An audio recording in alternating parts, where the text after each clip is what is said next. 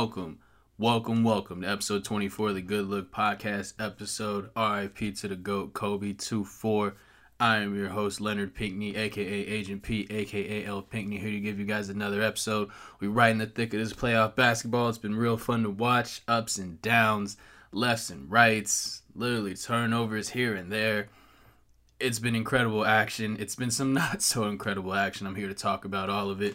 Before I get into it, please like, rate, and subscribe to the podcast. It's in the link in my bio on Instagram. I tweet it out every um, every Thursday as well at L Pinckney L P I N K N E E.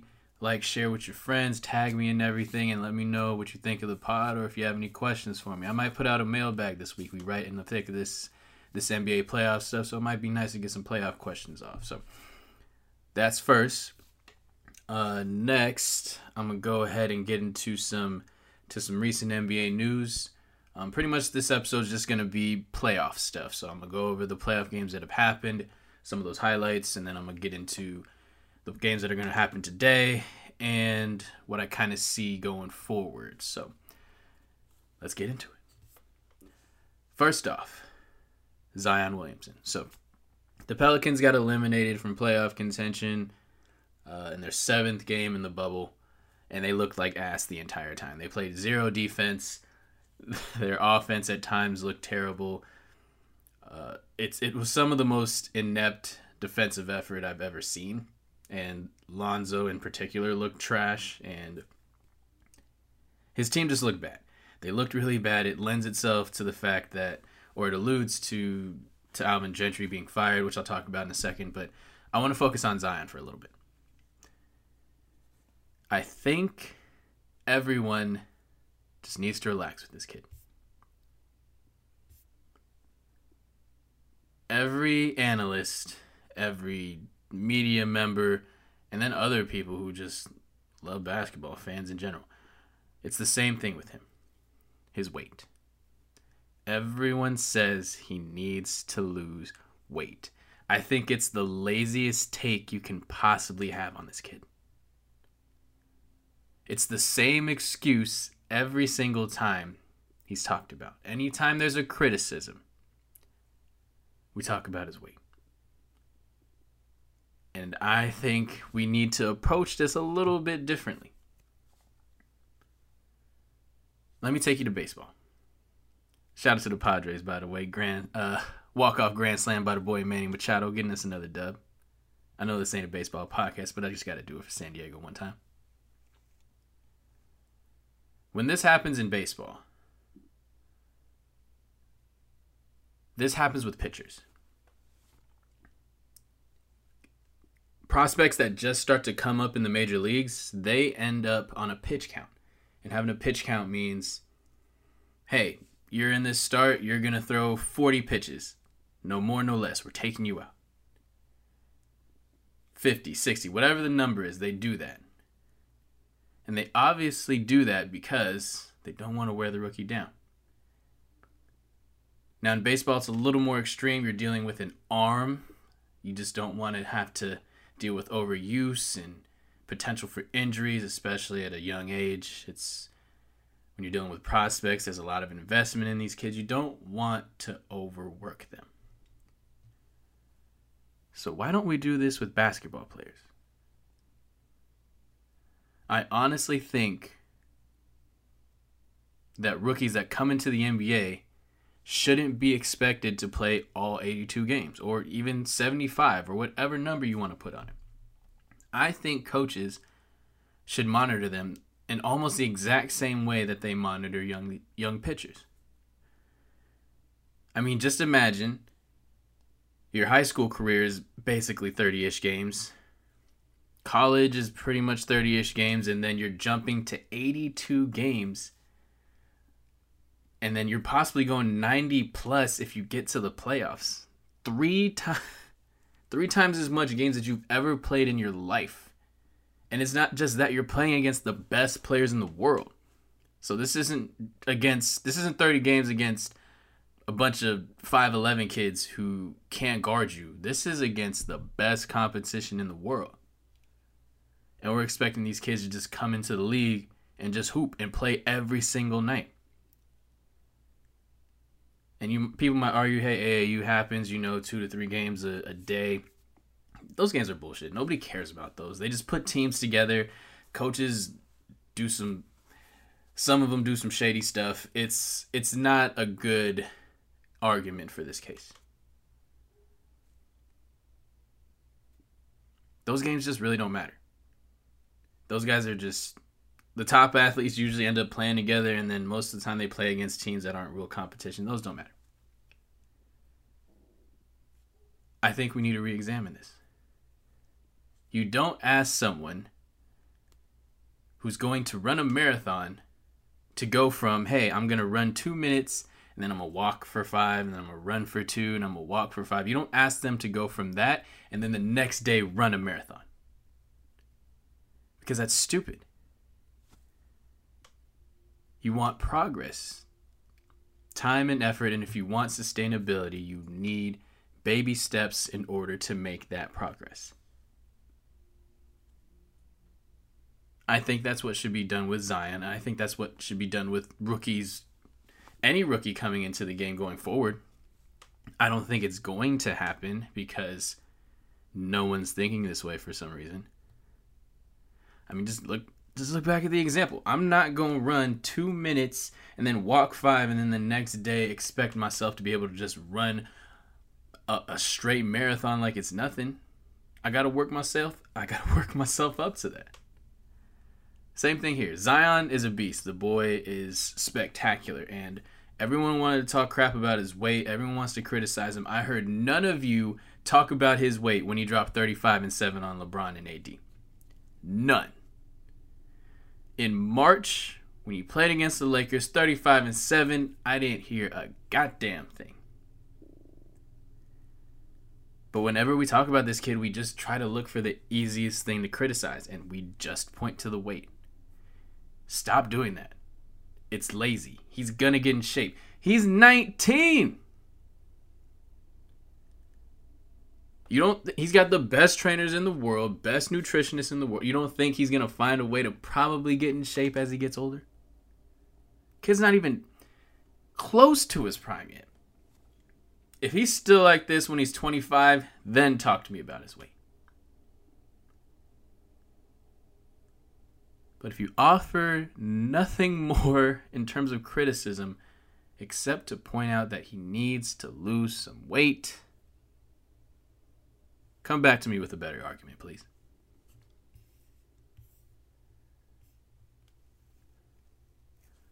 Bulls fired coach Jim Boylen, uh, two and a half or season and a half essentially with Chicago, 39 84 overall record. It's a team with a lot of talent. He was pretty much trying to be an old school guy with all these kids. He was he, there was a report that he tried to uh, do a punch card in order for the players to go to practice, which was ridiculous. Um, he was known to be a real tough nosed guy, get in your face, um, really emphasize defense, things like that. It didn't work. Um, obviously, this wasn't going to work. They have a new ownership group uh, led by Arturas, who came from Den- Denver, and he's probably going to want to hire his own guy. Um, as a theme coming for the other people in this that I'm going to talk about soon, but yeah, usually new presidents of basketball operations, GMs, they want to get their own guy. So that's what happened in this case. The Bulls are a really nice young team with a lot of nice young talent. I like the squad. I don't think things are dire.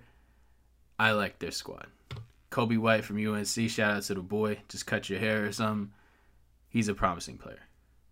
Shout out Wendell Carter Jr. Just stay healthy. Lauri Markkanen has taken some eh, steps back. He went he was going up his rookie year and he's kind of just stagnated a little bit. We need a little bit more from him. I like Zach LaVine. I don't think he's going to be there in the next two years, either this offseason or the next offseason. I think he's getting traded. $20 million seems like a lot in the NBA, but it's not really that much anymore when you have guys like Chris Paul who make 40 It's a tradable contract. And I think he could be a contributor to a team that's looking to win and needs some wing scoring. So look for Zach LaVine to probably get moved in the offseason or next year and for the Bulls to try to accelerate um, their own their own rebuilding project, and they're gonna have a top five, six, seven pick again this year. they're trying to increase that youth movement. Zach is getting closer to 24, 25. He's not really in the timed uh, the timeline for the rest of the guys on the team. So I'd look for him to get moved. I don't know who's going to take the job. I'm not really going to speculate on guys that are going to take jobs at this point, just because the names are always so random. Or they just bring up Mark Jackson or Jeff Van Gundy or Tom Thibodeau, but can't do that anymore. Um, or Ty Lue. Ty Lue's, I guess, someone who could take the job. But yeah, let's look to see who Chicago gets. Let's see who they get in the draft. If they end up making that LaVine move, which I predict, and it, I, I don't think you should be. If you're a Chicago fan, I don't think you should be sad. I don't think you should be. You probably are happy that Jim Boylen's gone. Honestly, um, I like the youth movement. They should be good going forward. Vlade Divac of the Sacramento Kings stepped down. Joe Dumars, former GM of the Detroit Pistons. G, uh, Detroit Pistons, great by the way, helped them get to three straight Eastern Conference Finals and two straight NBA titles. He's going to take over in Sacramento. It's a nice. Uh, they said Vlade Divac stepped down. This is a nice way of saying he got fired. Uh, the biggest mistake he essentially made, amongst all the mistakes he's made, is passing up on Luka. So the Kings had the second pick. He was adamant before pre-draft and after the draft that Marvin Bagley was definitely the better player, no question about it. And he was wrong. Obviously wrong. A lot of people, including myself, knew Luka was better, knew he was the better player. You might question the fit with De'Aaron Fox, but Dallas took a chance on Luka and they had Dennis Smith Jr. So De'Aaron Fox obviously a better player, but Luka is transcendent. We're seeing it in these playoffs right now and I'll talk about Luka in a second in terms of what he's done in the postseason. Uh, that was his his biggest his biggest mistake, and now Sacramento has to deal with how they're gonna deal with Bogdanovic. Buddy Hield's been coming off the bench, and he doesn't want to anymore. So you have him still upset after giving him his extension. De'Aaron Fox is like, "What am I doing here?" Marvin Bagley can't stay healthy. It's just a mess in Sacramento once again. Hopefully, Joe D can step up and, and turn something around there. I'm not sure, but we'll see. I mean, if he did draft Luka, I he probably still has his job, but he didn't, and that's where Vlade is right now.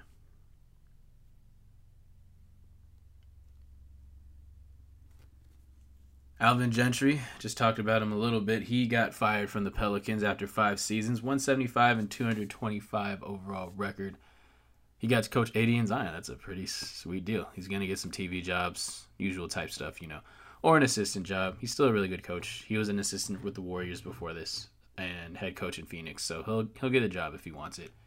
David Griffin, new GM. Uh, he looks like he just wants to find his own guy. Like I said before with Chicago, new new leadership usually just wants to get their own guy. So that's probably what's going to happen here. I have heard Ty Lue attached to this this team, so maybe that's the guy who coach goes there. I don't see what the big deal about Ty Lue is anyway. I think if he goes to New Orleans, they'll still be alright. But hey, you never know. Uh, it's a it's an incredibly enticing job as well. If you can get that unit to play defense, offensively they're fine. Brandon Ingram, Zion, uh, Lonzo when he's right. You got some guys who can score the basketball, facilitate, play make defensively, they just got to pick it up. They got to find a way to pick it up. But other than that, you're working with a really young, talented squad. It'll be interesting to see what happens down there. Draft lottery coming up today on ESPN. It's only going to be 30 minutes long.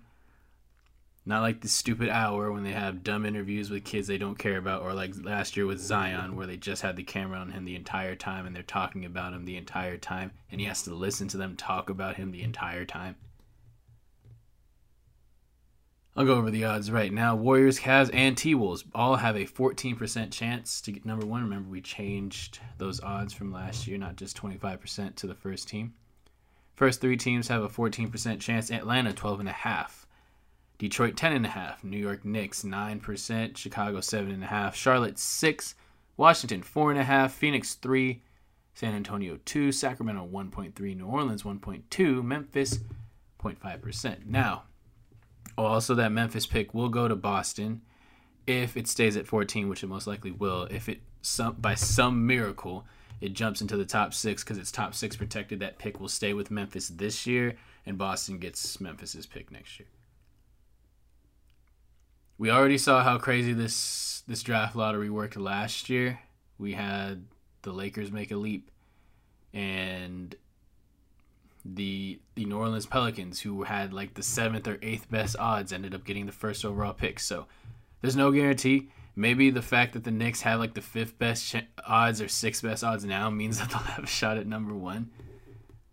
It would be a real cool draft to see them get number one if they pick LaMelo. That would be legit. That's what I think they should do. But depending on their draft position, we'll see how it goes.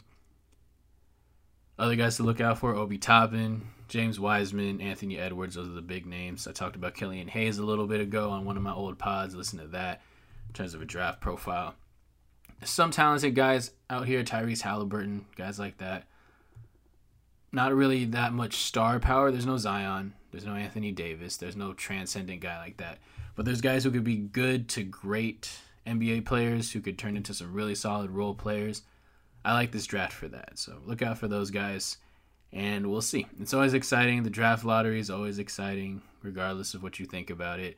I think it's still a little bit unnecessary, but it, it tries to que- uh, tries to quell tanking in the NBA, and it does help a little bit now that they've changed the rules and, and flattened out the odds. Teams are still going to tank, but it is what it is. We'll see how it goes. All right. Is Dame top five? Now, let me do this. I love Damian Lillard. He is a hooper, bona fide bubble MVP. He has been doing his thing. And I don't want to be the one to rain on his parade because I love him. But there's a lot of hyperbole going on there about him on the internets. Internets. That he's now some type of top five player.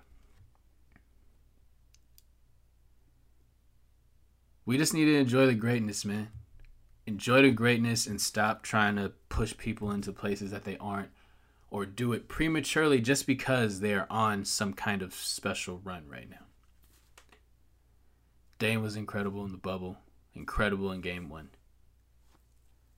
But to say he's already better right now, even well, even Stephen A was like, "This is the best player in the NBA right now." If he don't shut up, LeBron. Just tell me, as as I say these names, tell me definitively that Damian Lillard is better than these people. LeBron James, Giannis, Anthony Davis, Kawhi, James Harden, Stephen Curry, Kevin Durant. All of them, no doubt, 100% better than Dame. And then you could throw Luka and Jokic in there, and, and you might be debatable. I think he's better than both those guys right now. I'm putting Dame at eight. But you could definitely debate it. Dame is a savage. And he's the hottest player in the league right now, dude. His, his numbers are ridiculous. But please just don't be a prisoner of the moment. Don't be Kenny Smith, who tried to go on TNT and say, I don't know if Steph can shoot deeper than Dame, even though Steph's the one who, who invented this shit. Everybody out here are his sons. Steph been out here doing this just because he's been gone for a year, you're gonna forget. Shout out to the social media postings of putting Steph stuff out there. We ain't forget. Like I said, don't be Stephen A saying that this dude's the best player in the league right now. I don't want to hear it. I don't think it's gonna happen, but Dame could go six for nineteen tomorrow or today and have eighteen points. Then what? Last year in the finals, he got swept by Steph's team. No KD. So I mean, I love Dame, Hooper, bona fide, one hundred percent real one. But just stop. Enjoy Dame for who he is. Continue to support him and the Blazers because they've been an incredible story to watch. But just stop with the ridiculous stuff. He's not better than Steph. They're gonna be beat him one on one. Who cares? what kind of type of player you like, stop. He's not better than those guys I named, and the other two on the back end you can debate. Enjoy Dame for who he is. Rant over. All right, let's go ahead and look at these playoff matchups, y'all. It's been real fun. It's I actually really like the fact that we're going from like 10:30 all the way till 6 and then the last game ends around 8 or 9. It's been incredible to watch. It's like cuz the first games traditionally it's like that on the first game, they, the first Saturday the playoffs start traditionally. That's how it is. The games start at like 9 a.m. They go all the way through the day. So having it be like this every single day to have a game on at all times while you're awake has been super dope. I love it. Raptors Nets. Game one, Raptors won 134 110. Fred Van VanVleet dropped a career high 30 and pitched in 11 assists. It was a runaway. There's not much to really say much about that. Game two was a closer story, however. The Nets led for big stretches of this game. Shout out Timothy Luwawu-Cabarrot, who I liked out of the draft, who has bounced around from team to team, but it looks like he's found a little bit of a home in Brooklyn. They'd be really smart to re sign him and just have him be a shooter and defender for this team. Caris LeVert's been hooping even though he's going to get traded next year. Jarrett Allen has still been hooping.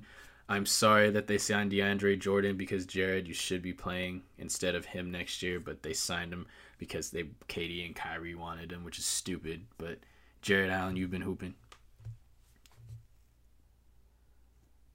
And yeah, they ended up leading for big stretches of this game. But the Raptors found a way to come back and, and they kept their poise like a, a great champion does. Found a way to, to take the lead late, and Brooklyn still kept it close. They had a chance to tie, but they fumbled a handoff. Joe Harris to Garrett Temple, went off a foot, went into the backcourt. Norman Powell picked it up, slam dunk, Game over, 104.99. Fred had 24, Norm had 24. They had five guys in double digits. Just the overall balance of the Raptors, once again, just showing off. I predicted a sweep. That prediction's looking pretty good so far, if I don't say so myself. But I mean, the Raptors have looked incredible in the bubble. They looked incredible before this. They've actually looked incredible the entire season. We should not be surprised. Now, for the Raptors, do we think they're going to go further than this? Milwaukee presents a problem. Boston presents a problem. I think I'll tell y'all that later when the second round comes up. I won't make my predictions just yet. But Toronto has been absolutely incredible. They deserve our respect, and I praise them more than enough on this pod. I will continue to do so. Jazz Nuggets, my squad, game one. Donovan Mitchell. It was the Donovan Mitchell show. 57 big ones. Are you kidding me? It was the third highest individual scoring total in NBA playoff history. NBA playoff history. So that means all the games that have ever been played in the history of playoff basketball, third most. Insane. Elgin Baylor had 61. Michael Jordan had his 63 uh, Donovan got anywhere he wanted, whenever he wanted, and it almost hurts me every time he scores because we drafted him and we traded him. we pretty much given the Utah Jazz their team. We drafted Rudy Gobert, traded him to them. Drafted Donovan Mitchell, ended up trading him to them. Imagine this team with Donovan Mitchell too. It wouldn't be the same, but still. Oh man. He, but he had to do that. He had to do all those things to keep his team in the game because the Nuggets were shooting the lights out. They shot 22 for 41 from the three point line, and that pretty much set the stage for the for the game's climax. It was Mitchell versus Murray. Now Murray was pretty much treading water throughout the first three quarters, and he exploded end of the fourth and the overtime period. These dudes, it was a shot makers duel. I'm telling you, like green lights only dribble moves galore, step back, step throughs, get to the line, whatever it took. These dudes were hitting shots back and forth, and it was incredible to see by two of the younger up and coming guys in this league. The game ended up going into overtime, and that's when Jamal Murray really took over. He scored 10 straight points. Um, Jokic hit a big three to ice the game as well. Jamal Murray had 36. It was enough to give the Nuggets the game one victory. Jokic had 29 and 10, um, and they unfortunately spoiled Donovan Mitchell's game one performance. But in game two, the Jazz returned the favor as they became the three point monsters, and these mugs could not miss. Now, I know Denver's defense wasn't as good as it could have been, but before the Utah Scrubs got into the game and ruined the free or the three point percentage, they shot 57% from the three point line through the first three and a half quarters. I don't care who you are. I don't care if you put Michael Jordan and Kobe and Bron all on the same team. If the other squad shoots 57% from three, you ain't winning. Especially with the amount of attempts that NBA teams take now. You're not winning that game. So Utah was just incredibly hot. They tried the Nuggets to double team Mitchell, get more attention on him. Didn't work. Still dropped 30, had a bunch of assists, and was able to find guys. Joe Ingles showed up, Royce O'Neale showed up, and Jordan Clarkson was not cold this time. He ended up showing up. But Michael Porter Jr. ended up showing up today. He had 28 points. Uh, it was tough because uh, some of that came when when the game got a little bit out of hand, but he was doing his best to keep the team in it. He was hitting shots and they were down 15, 12, 11, 10, things like that. He still had some defensive miscues, but you could tell the coaches were talking to him. He was more active on that end. He had a really good closeout, was able to to to read the defense a little bit better and the coverages and the, the effort was there. So at least that's there. And you can see the potential for the kid. 28 points scoring easy. He just doesn't have the wiggle in his game yet. He still needs to get a better handle, a quicker handle in order to get to the basket and get by guys. Right now, he really relies on his jump shot, and it's because it's the easiest thing for him to do. Eventually, um, Kenny Smith did a good th- uh, had a good comparison in terms of Jayson Tatum. He's Jayson Tatum without the handle. If he turn, if he gets the handle eventually, man, oh man, because this kid's gonna be special, and I hate it, and I hope a lot of you out there watching my team can start to understand my frustration. We run zero plays for this dude. Zero. And he still drops buckets.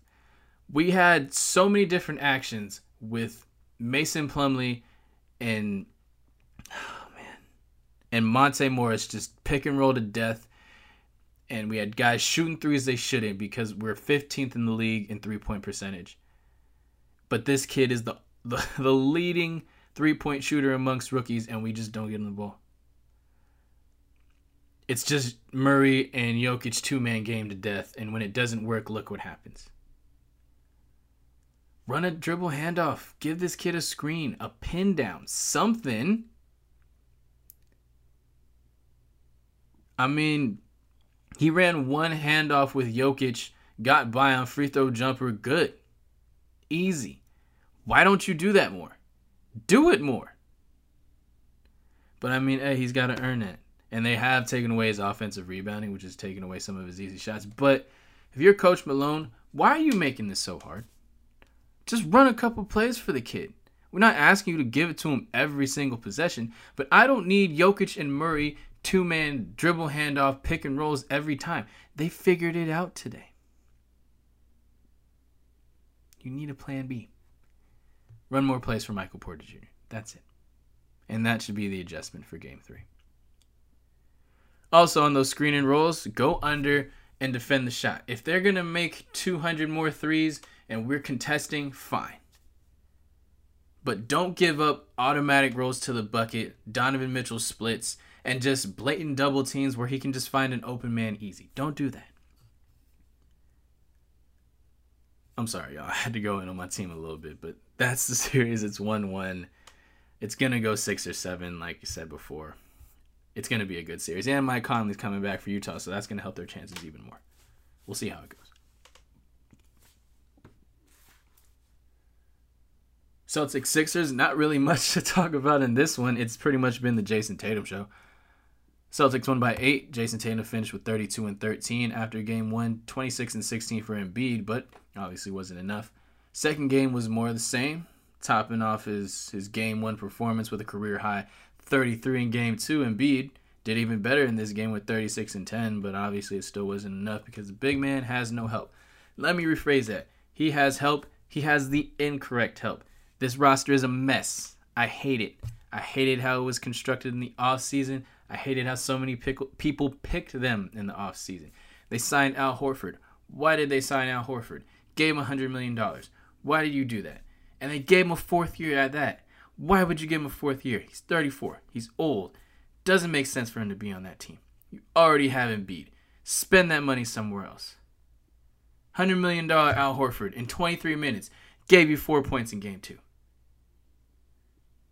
Absolutely terrible. $180 million Tobias Harris. You know what he gave you? 14. Or excuse me, 13 points in 415 shooting. $280 million. They gave you 17 points.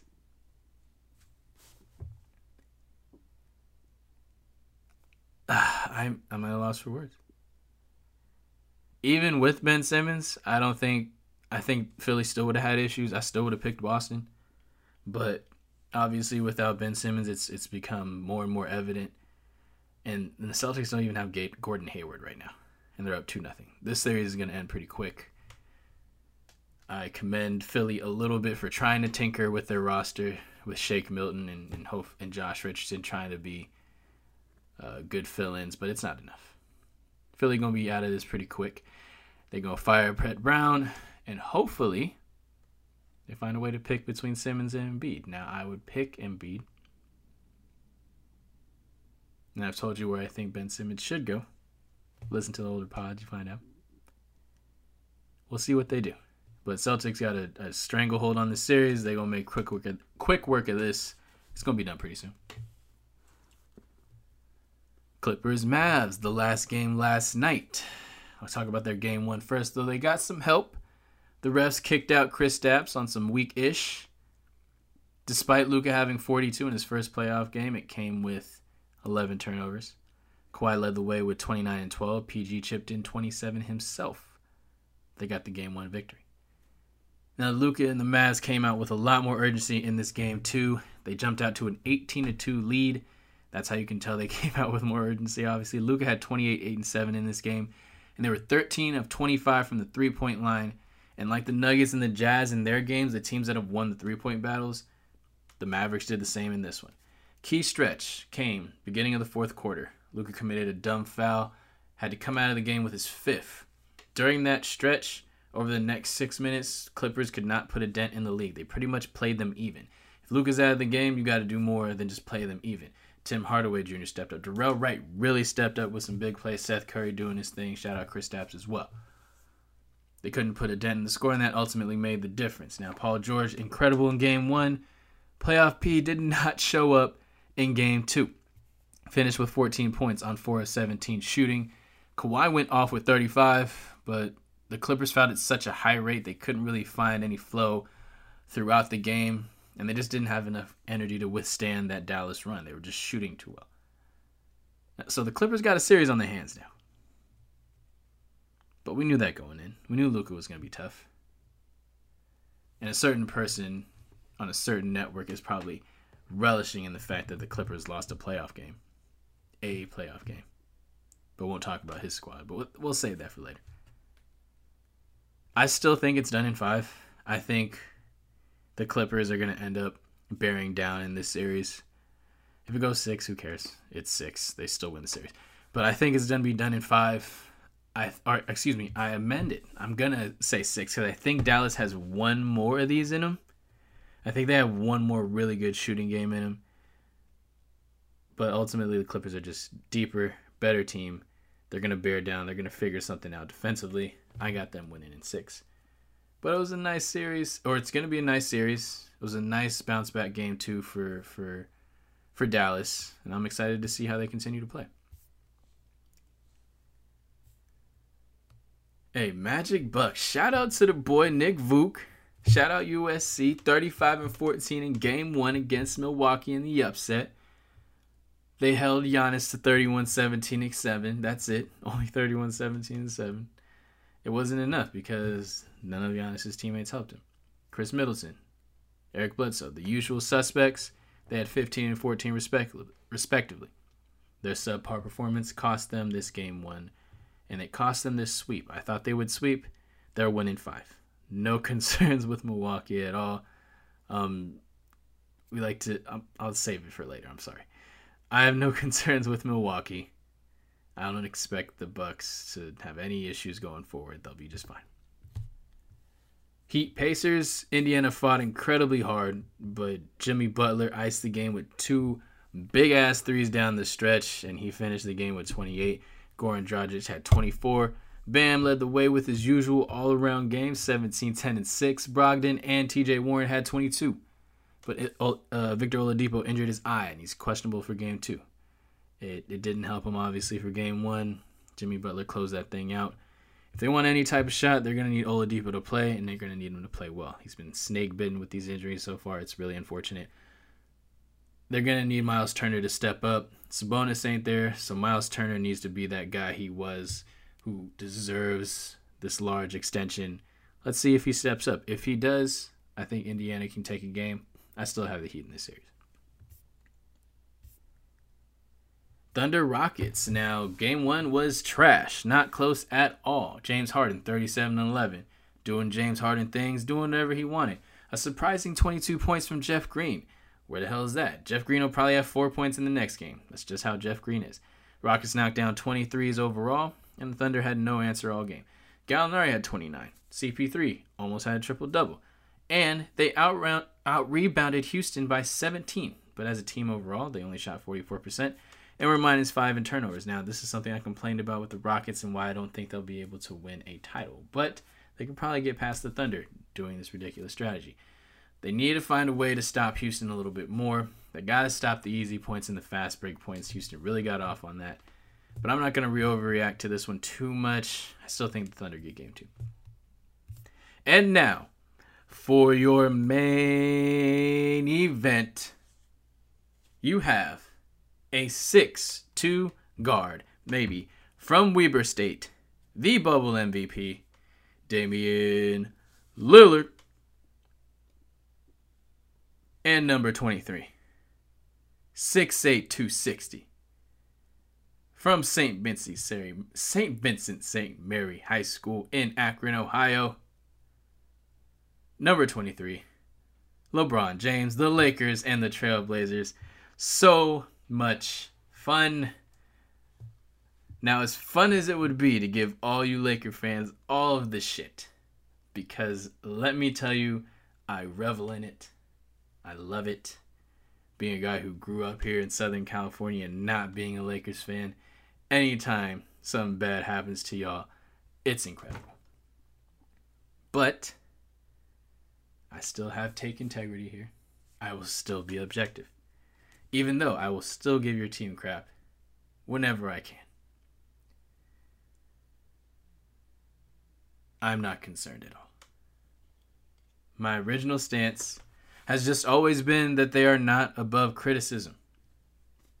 And if you take LeBron and AD off this squad, you just got a bunch of misfits. So it's going to be paramount, it's going to be imperative of Frank Vogel to find ways to get more out of the guys he has on his roster. I did not know Avery Bradley was all of a sudden like Michael Cooper.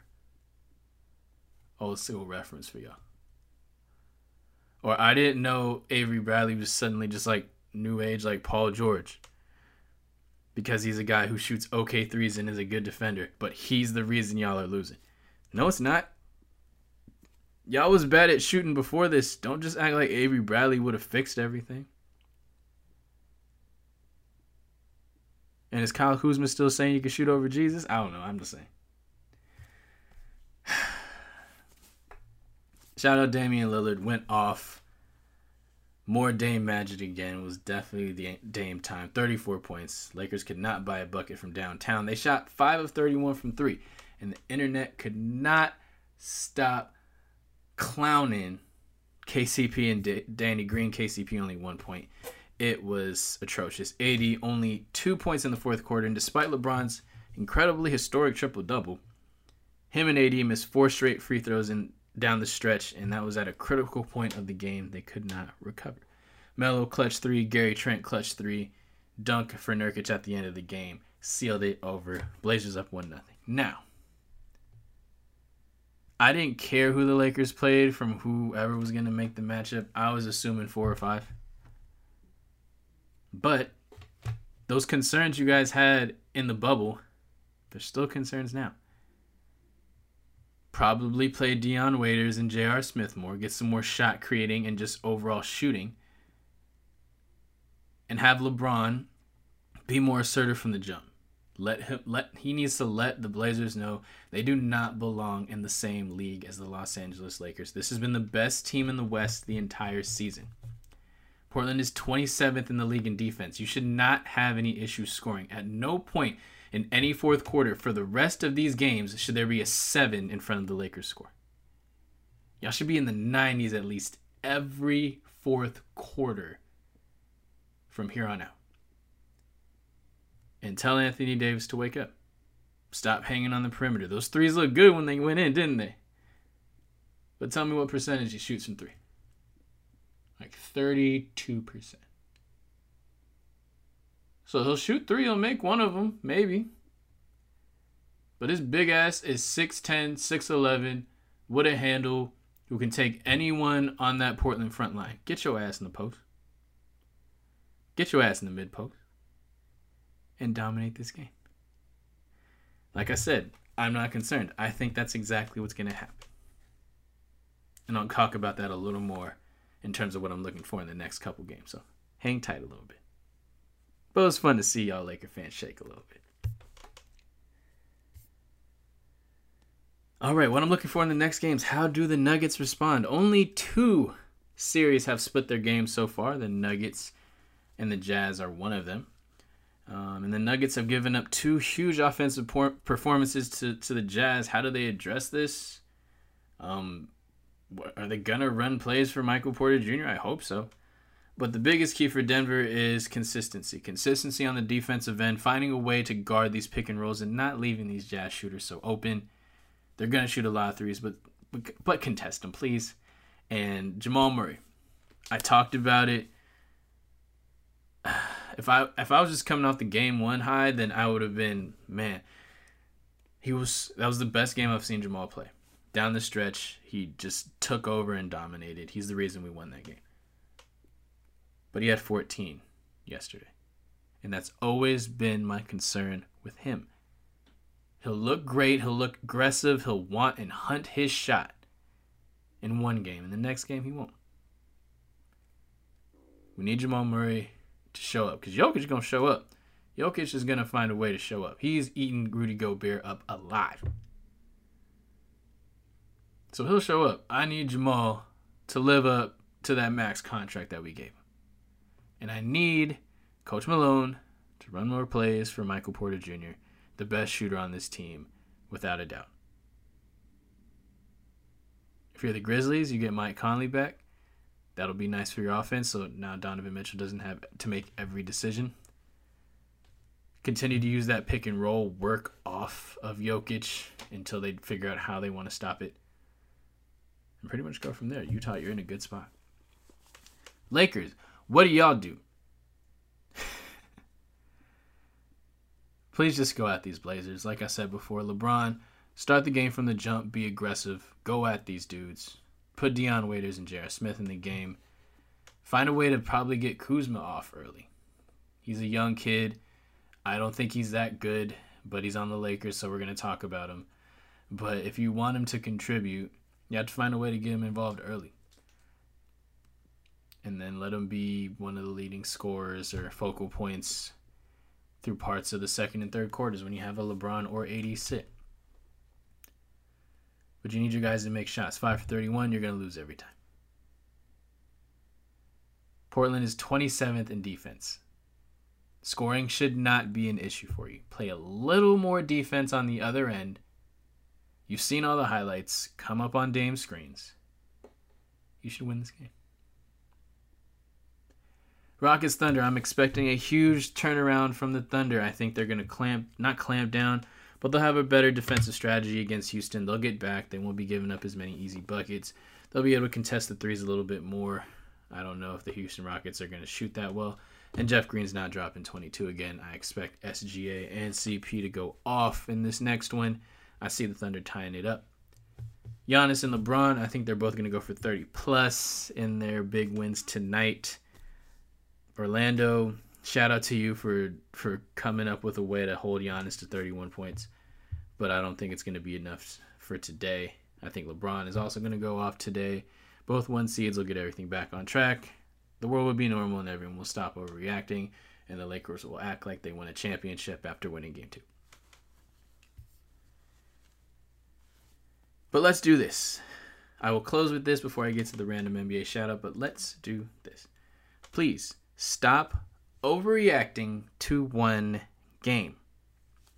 Now, I know we're fans. We love to just hinge on every possession and we're so invested to every shot, turnover, whatever, because it's the playoffs. It's heightened. Everything matters. Yes, it obviously does. But these are seven game series. You drop a game, you move on. Because anything could happen. Just look at the Jazz and the Nuggets. The Jazz went from shooting 30% to 50% from the three point line. Two different games. You can't always take everything from one game and just extrapolate that to the rest of the series. Each game is a mini series within itself and and series don't really even start till three or four when you game three and four when you start to play at each other multiple times you're game planning you know what the other team's going to run that's when series really start to happen. So stop overreacting enjoy these series as fans and continue to to have fun with it. It's it's gonna be it's gonna be a great nba playoff y'all. I'm so glad that nba basketball is back. Let's let's continue to not just hinge on every single game but enjoy them as fans and continue to move forward that way. Random NBA shout out for the player. Salute Amar'e Stoudemire. Shout out to the boy Amar'e. Got drafted in 02 out of high school. Averaged 19 and 8 per game for the Phoenix Suns and New York Knicks mainly. Did play a little bit for the Mavericks and the Miami Heat as well. Six time All Star, five times All NBA, and the 03 Rookie of the Year. Was part of those incredible Suns teams in the 2000s who were running guns seven seconds or less. Love those squads. He has one of the best blocks of all time against Tim Duncan. He bends his hand all the way back, almost goes into the rim, rejects his shit. Look it up. And was a dunking machine, phenom. Get out the jumped out the gym. Blake Griffin before Blake Griffin. And then he went over to Jerusalem in 2016 and in 2020 played for Maccabi Tel Aviv over in Israel and actually won the 2020 title and he got finals MVP honor. So shout out to Amar'e. Salute to him for his hustle to continue to play and, and do his thing out there and just go watch some Amar'e Stoudemire highlights, man. It's it's incredibly fun to watch, and you won't be disappointed. He was a monster when he was playing. Was injured a lot when, during his career, which was unfortunate, but when he played, he could hoop. So shout out to Amar'e Stoudemire. All right, guys, want to thank you again for listening to the Good Look podcast. I'm your host, Leonard Pinckney, aka Agent P, aka L Pinckney. Make sure you like, rate, and subscribe to the pod. Share it with your peoples. Let me know what you think. Um, tag me on Instagram, Twitter, all that stuff. I really appreciate y'all for listening. More playoff hoops. Um, I'm probably gonna put out a mailbag, so any NBA questions, just go on my Instagram and, and ask me something, and we'll go from there. Can't wait to see what goes on from here, y'all. Thank you for listening again. Hope you have a good one.